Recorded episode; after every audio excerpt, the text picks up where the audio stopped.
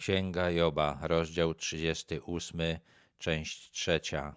Kto wyrąbał chodnik dla ulewy i wyznaczył drogę piorunowi, aby zesłać deszcz na ziemię niezamieszkaną, na pustynię bezludną, aby obficie nawodnić miejsca puste i opuszczone i rozkrzewić zieloną trawę.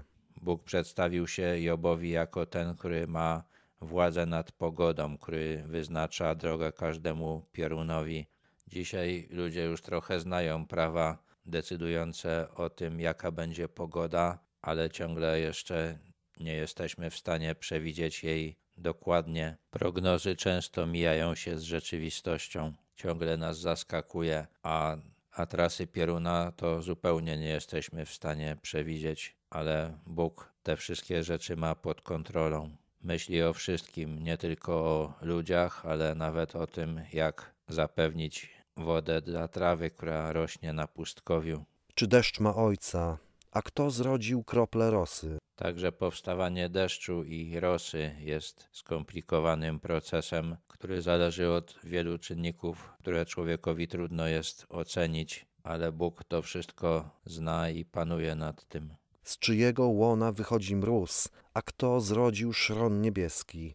Wody twardnieją jak kamień, a powierzchnia toni tężeje. Także mróz przychodzi wtedy, kiedy Bóg tego chce. On sprawił, że szron przybiera czasami tak niezwykłe formy. Zwraca też uwagę Jobowi, że Woda tężeje od powierzchni. Woda jest jedyną substancją na świecie, której gęstość w pewnym zakresie temperatur zmniejsza się, gdy temperatura spada. Dzięki temu właśnie woda zamarza od powierzchni i życie może przetrwać pod lodem.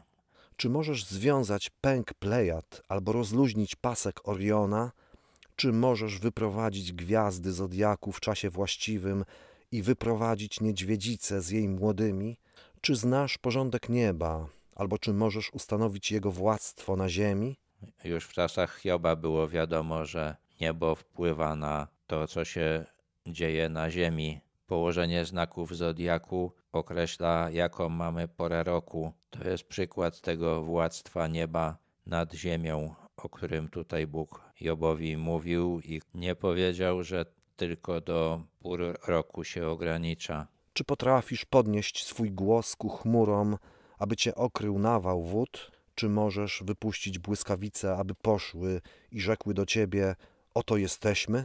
W tych czasach człowiek nie mógł wywołać deszczu. No w naszych czasach już są pewne sposoby na to, ale mimo wszystko to nie jest pod kontrolą człowieka. W czasach Joba ludzie nie mieli żadnej kontroli nad błyskawicami i w ogóle nad zjawiskami elektrycznymi. Dzisiaj już mamy i dzięki elektryczności możemy ze sobą rozmawiać. Chyba też to miał na myśli Bóg, kiedy mówił o tym, że błyskawice mogą mówić. Kto nadał wałom obłoków wróżebne znaczenie, albo kto łunie niebieskiej wymowę proroczą?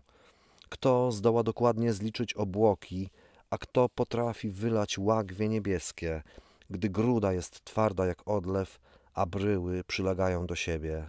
Kiedy jest mróz, to ziemia twardnieje, tworzą się twarde bryły i wtedy opady są znacznie mniejsze. W czasach Joba ludzie o tym już wiedzieli. Bóg się do tego odnosi i mówi mu, że to on tak ustanowił porządek świata. Czy ty dostarczasz łupu dla lwicy i zaspokajasz głód lwiąt, gdy się tulą w jaskiniach i leżą w gęstwinie na czatach? Kto przygotowuje krukowi pokarm, gdy jego pisklęta wołają do Boga i tułają się bez pożywienia? Bóg myśli o wszystkich swoich stworzeniach, dba o to, żeby lwy miały co jeść, żeby kruki nie umarły z głodu i chciał, żeby też Job zrozumiał, jak niedorzeczne jest przypuszczenie, że zapomniał o nim.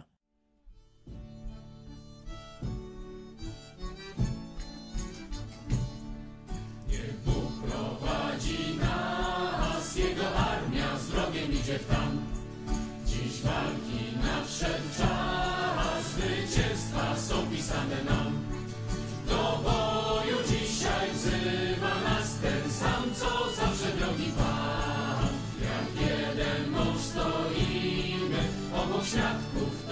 Krishna.